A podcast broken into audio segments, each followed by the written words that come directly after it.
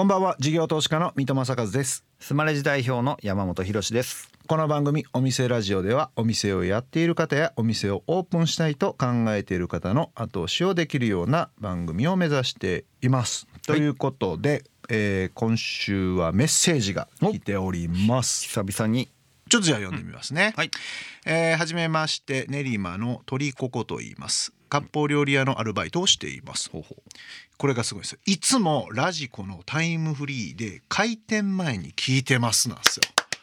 これがお店ラジオを始める一番最初に言ってたことなんですよね、狙い通りの使い方というかねお店やってる方がなんか仕込みとかの時にながらでねだからこれタイムフリーで開店前に聞いてますってめちゃくちゃ嬉しいですよね。でその、えー、と練馬の鳥ここさんが、えーお二人に質問というか相談があるんですがほう9月にバイト先でお世話になっている料理人さんが独立するため退職します。えーその送別会でのプレゼントを私が担当することになりました。うんうんうん60歳手前の男性でしかも料理のプロが何を喜ぶか分からず困っています、オーナーには若い人の感性で選んでと言われているんですがそうもいきません。お二人ならそういったことに詳しいと思ってお知恵を貸してくださいということです。詳しくないいやいや詳しいでしょ。な これあのいろいろもらってきたでしょ、練馬の鳥ココさん個人ではなくて、うん。お店からのまあ、代表としてね。みんなからのプレゼントやからごっつい責任ありますねこれこれまた予算も分からへんしね。これ500円なんか1万円なんかにもってまたこれ言うこと全然変わってくるしね。でもはい。私がいいと思うのはもう消えもんですよね。はいはいはい。やっぱなんか食べれるとか。すぐなくなるっていうお酒とかね。うんそうそう、お酒とか一番料理のプロなんかいいかもしれない。割烹なんでねちょっと和系の、置物とかもらったらずっと置いとかなあかんしね。記録より記憶に残るようなプレゼントをね,、うんまあね。ぜいやい。やじゃあ置きじゃあ置物でも嬉しいんですって。まあてなことでその辺を参考にしていただければ。消え物ということで。はい、はい。というところですメールありがとうございました。ありがとうございました。はい。ではお店ラジオそろそろ開店しましょうこの後株式会社ドムドムフードサービスの代表取締役社長藤崎忍さん登場です。さあお店ラジオオープンですゲストは先週に引き続き株式会社ドムドムフードサービスの代表取締役社長藤崎忍さんです今週もよろしくお願いしますよろしくお願いいたします。先週はなんとですねドムドムの話一切出ずに終わってしまったぐらい なんか商売のプロって感じしましたよね。しましたねなんか店舗運営のプロっていうかいやだから今ドムドムの社長されてるんだなっていうことがもうひしひしと伝わったんですけどそこからなぜかいきなりドムドムの社長にまで行くってことなんですがどういった形でまずドムドムさんとのご縁を、はい。あの結ばれてそこからどういうプロセスを歩まれたかちょっと教えてもらえます、はい。はいあのまあ居酒屋経営してて2店舗やっていて、まあお客様がいっぱい来る中のお一人が今私どもの親会社のレンブランドホールディングスの役員の方がいたんですね。うん。でその方が私のそのお料理を気に入ってくださっていて、それで今度あのドムドムハンバーガーを譲り受けるに、うんあの歌ってあの商品開発のちょっと手伝いをしてくれませんかというふうに言われたんです。それで2017年の7月に顧問契約をしたんですね。一つ目に発案したやつが厚焼き卵バーガーっていうんですけども、うんまあ、これ販売されてで9月ぐらいにあの正式にあの社員になりませんかって言っていただいたんですうん。ね。でその居酒屋はもう会社経営にしていたので私社長もやっていましたしなかなかそれは難しいと思ったんですけれども当時50歳で、なんか企業に誘っていただいてすごく嬉しかった。であり主婦でずっとやってきが ありがたかったすごくそれとその企業側もすごい勇気あるなと思って居酒屋のおばさんを社員でなんか引っ張るってすごいうん再生にかける情熱ってそういうところでも測れるなというふうに思ったんですね。面白いなと思ったんです。はいはい。でじゃあやってみるかということでうん。2017年の11月にあの正式に入社をした。そうなんですか、はい。一社員として始まるんですか？です。はい。今までこんだけやってきたのに、はい。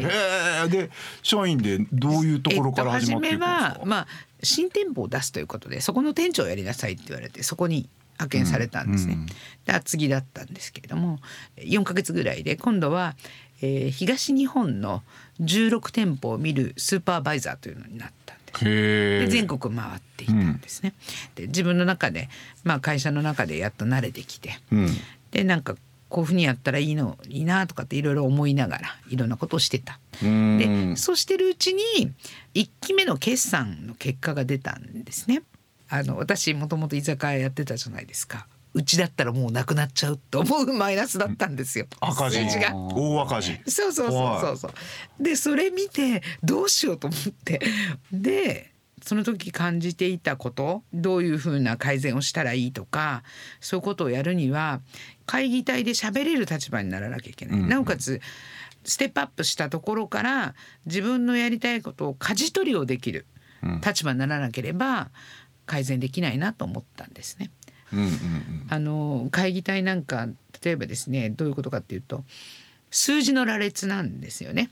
予算がいくらでで結果いくらで、うん。で予算対比何パーセントでっていうのをずっとみんな言うんですよ。でそれペーパー見ればわかるじゃんって私は思うんですよ。ああ事前にも配布されてるペーパーを読み上げるだけ。それで読み上げてもで頑張りますとか改善しますとかって言うんですよ。具体例が全くなくてこれじゃダメだなと思ったのとあと取締役会の担当の例えば商品だとか店舗開発とかの方がこういうことをややりましょうって言うんですよ。そうするとみんな「はい分かりました」って言うんですよね。うん。でも自分は店舗を見ててこれ「はい分かりました」って言えないなっていうかここがこう変わらないとこの施策はできないですよとか、うん。そういうコミュニケーション進展がこういうふうに作るけれどもっていう場所とかもそういうのも含めてえ本当にそこでいいんですか？とか自分でいっぱい疑問を持つんですよね。うんだけどそこのコミュニケーションがみんなができてないっていうふうに思ったのでその受けたまわるだけっていう会議体も意味がないと思うし数字も意味がないと思ったので自分がそちらの方に行っそうじゃないですよってこうだけどどう思いますかって言えるような人にならないとやっぱり進まないなと思ったんですよ。じゃあ役員どうぞってなった。いえあの断られました。へええそしたらじゃあどこから代表取締役そこから私ペーパーにまとめるんですね、うん。今こういう問題点があってこういうふうにした方がいいとかあのそういうのをですねメールで送りつけるんです、うんうん。あと電話して夢を語るんです、それ何回もやってたら、うん。根負けしたんでしょうか。はい。役員になってください。もうすごく嬉しかったです。だけどついてはあの代表取締役でって言われた時は本当椅子から転げる落ちそうになるほど驚きました。えいいんですか？みたいな。えいきな。り代表みたいな。そうって思いましたけど、で今じゃあ代表なんですね。なったっていう話 ちょっとでもあの居酒屋さんで個人経営のマネージメントの仕方とチェーン店で何十店舗もあるようなところのマネージメントの仕方とかって結構違うイメージがあるんですけどその一番最初のところに戻っていくとそのドムドムに入られて何がダメで何をどう変えていけばいいなみたいなことに気づき始めていくんですか？私自身がいろんな経験が不足しているので足元しっかり見れるタイプなんですよね、うんうん。要するに大きいことをしたことがないから。だから一つ一つ改善をしていくっていうことにだけなんですよね。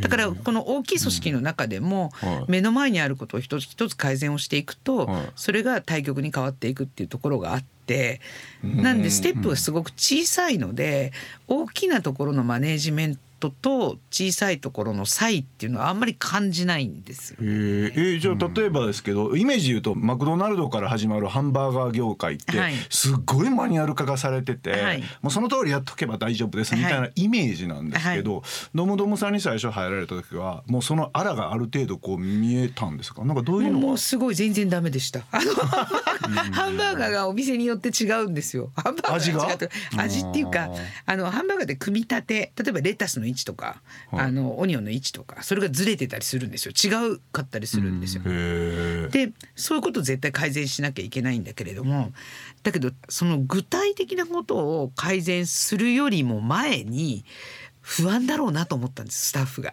私が社長になって。うわーあの9ヶ月で社長が変わるってそれだけで居心地も悪いじゃないですか。うん現場で働いている方がお客様と一番接点があるんでお客様の声を聞いているみんなの声をしっかり聞こうと。うんうんそれから私どもの本社の人たちがいろんなことを言うのに優しく丁寧に伝えると。うん。まあ、それだけで信頼関係ってできてくるというかうん。社内風土が変わってくる。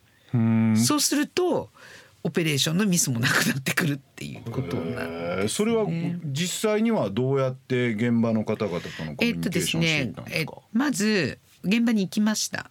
週のうち4から5回っていました。現場に行ってました。店舗巡回するとですね当時はメッセージを書いてきてました。はい。要するにスタッフって全員そこにいないので会えないじゃないですか。ね。手書きのドムドムの便箋自分で作っていつもありがとうってここの店舗いくら売り上げが上がったねとかここ直すといいねとか今他の店舗ではこうなってますよとか新しい店舗ここできますよともし困ったことがあったら、うん。あって言って私のあの LINE のアドレスと電話番号とか書いてうん。あの貼ってきます全部に。そうすると中には連絡くれる子もいますよ。えーお送りしているのは藤崎さんセレクトの曲ですがなぜこの曲を選ばれたんでしょうか？はい、まあ、何度も何度もいろんなこと 大変なことがあったのでまあそれでもあの頑張ってくればですねあのいろんな方の支えがあって生きてこれたんだなっていうのをすごい実感しますよね。で今あのいろんなところで講演とかさせていただいて皆さんのなんか背中を押させていただけるようなことも多いんですね。なんでみんな頑張ってっていう意味も含めてこの歌がいいかなと思いました。はい。はい。ありがとうございました。ゆず栄光の架け橋でしたあとね私なんかもまあ投資ファンドやってるんで、はいい、ろんな再生案件とか見るんですけど、はい店舗ビジネスでそれなりの業歴もあって売り上げが落ちてるっていうかあんまり良くない状態を上げに行くって結構しんどいじゃないですか。でかつそのドムドムさんみたいなチェーン店であればあるほど大きく変えていくか0か100かみたいな戦いに近いかなと思うんですけどどうやってこう売り上げの方を上げていく施策を考えていかれてるのかちょっと聞いてみたいなと。まさしくそうで売上が上がりづらい店舗ばっかりなんですよ都心にあって集客がすごい効く店舗ってほとんどないんですよ、うん。大英の古い町場のスーパーが多い。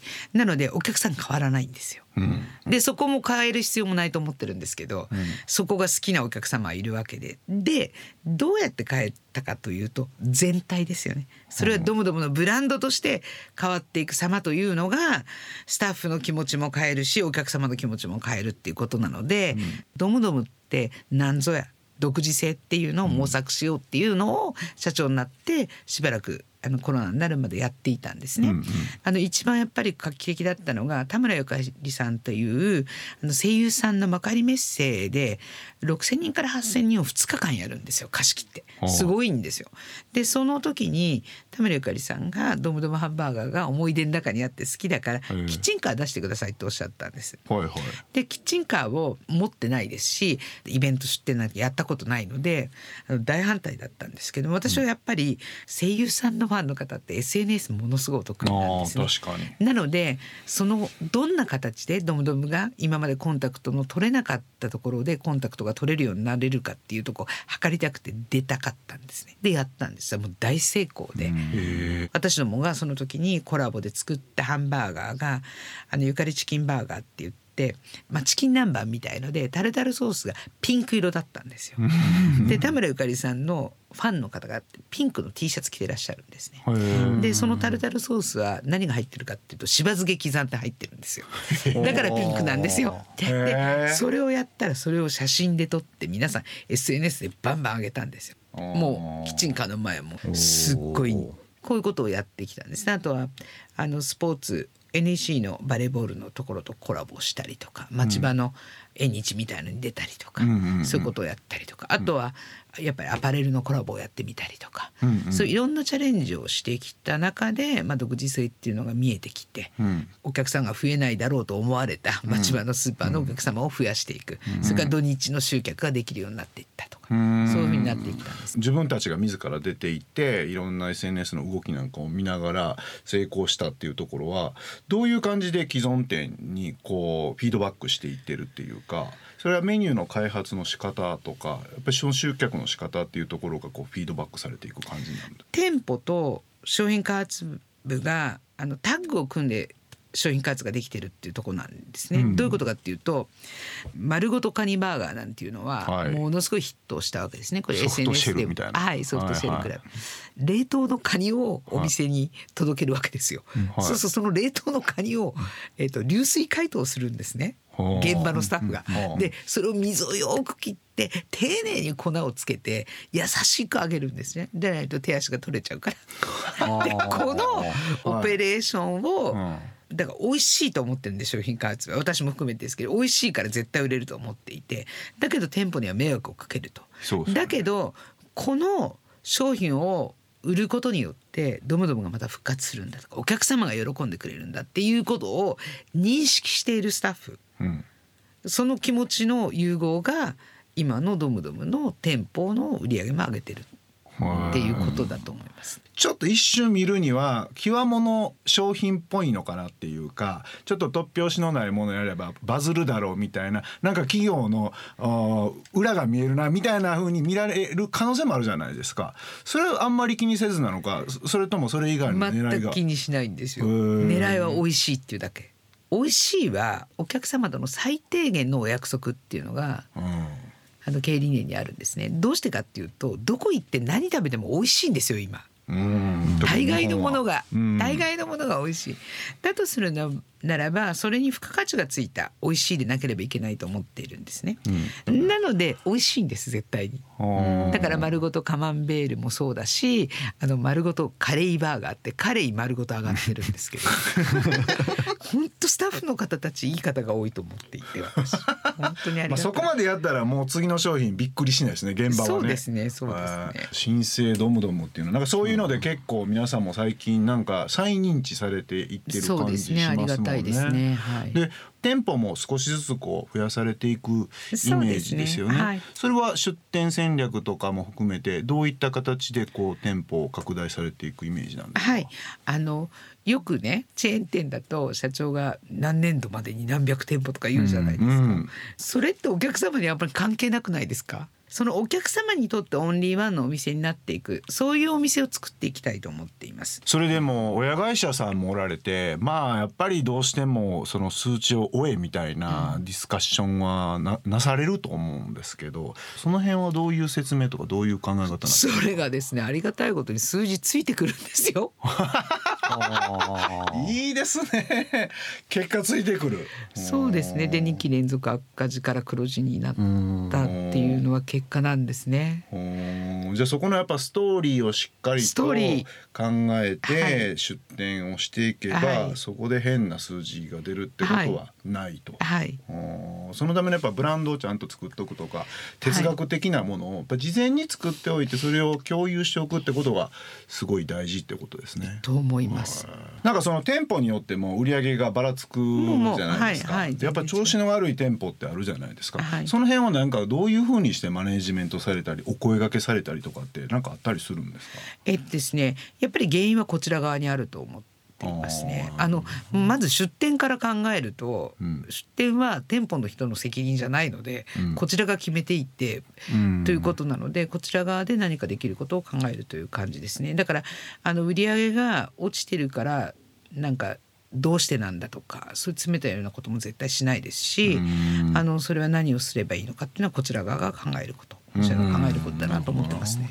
この館がじゃあどのくらいで集客でとかなんかそういうデータ的なところってどのくらい見られて出店して事業計画作っていっておられるんですか。正直申しまして、まあ、黒字にすることがまず第一義だったのでその人材育成の具体的な体系化だとか、うん。そうオペレーションシステムのきちっとした体系化って今一つできてないんですね。でこれからの目標でやっていくんだけれども、なので私どもができる範囲でそんなに売り上げがものすごい大きいところに出ますよとかっていうところもないんですね。そこも今人も作っていかなければいけなかったりとかするので、うん。まあ、それはある程度の範囲の中でやってますね。うん。でマイナスになるようなことはしないですけども、うん。トントン以上で、まあ、利益が出ていけばっていう数字があれば。それやっぱりあれはいですか、家賃をまずは一番しっかり考えておくって感じなんですか？そうですね。のスモールスタート的なスモールそんなにスタート大きなサイズにせずにして、はいはい。新しいところは攻めに行って、はい。でちゃんと客がついてくるようはい。にまずはするっていうそうです。ね。はい。なるほどな。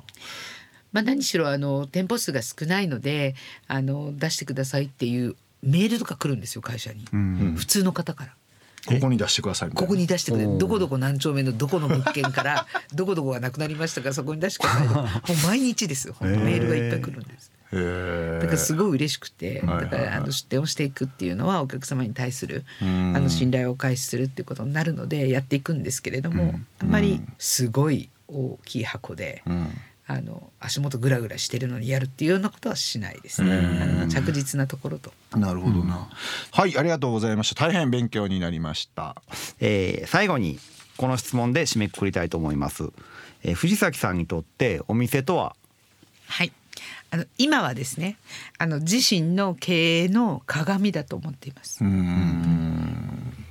それはお客さんとのお対話とか関係性とかどういうふうに見えるかみたいなところですか、えそうですね。あの自分のしてきている経営判断が店舗に凝縮されていると思うのであのスタッフの対応も含めて商品もそうですしあのそういったものが店舗に行けば、あの分かるというふうに思っています。今でも現場って行かれるんですか？行きます行きます、あの大好きなところです。なるほどはい。はい、ありがとうございます。はい。ありがとうございました、えーゲストは株式会社ドムドムフードサービスの代表取締役社長藤崎忍さんでした。ありがとうございました。ありがとうございました。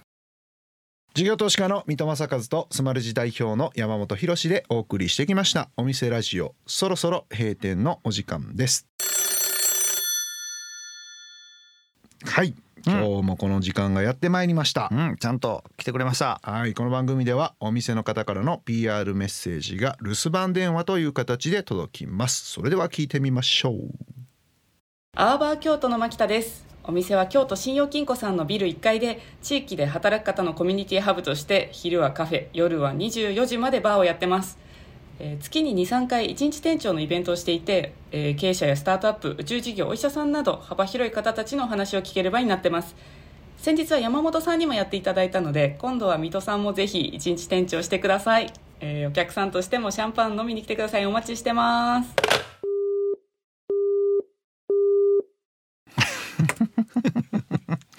アワバーの悪いとこ出てるね。名指しでやれに近かったですね。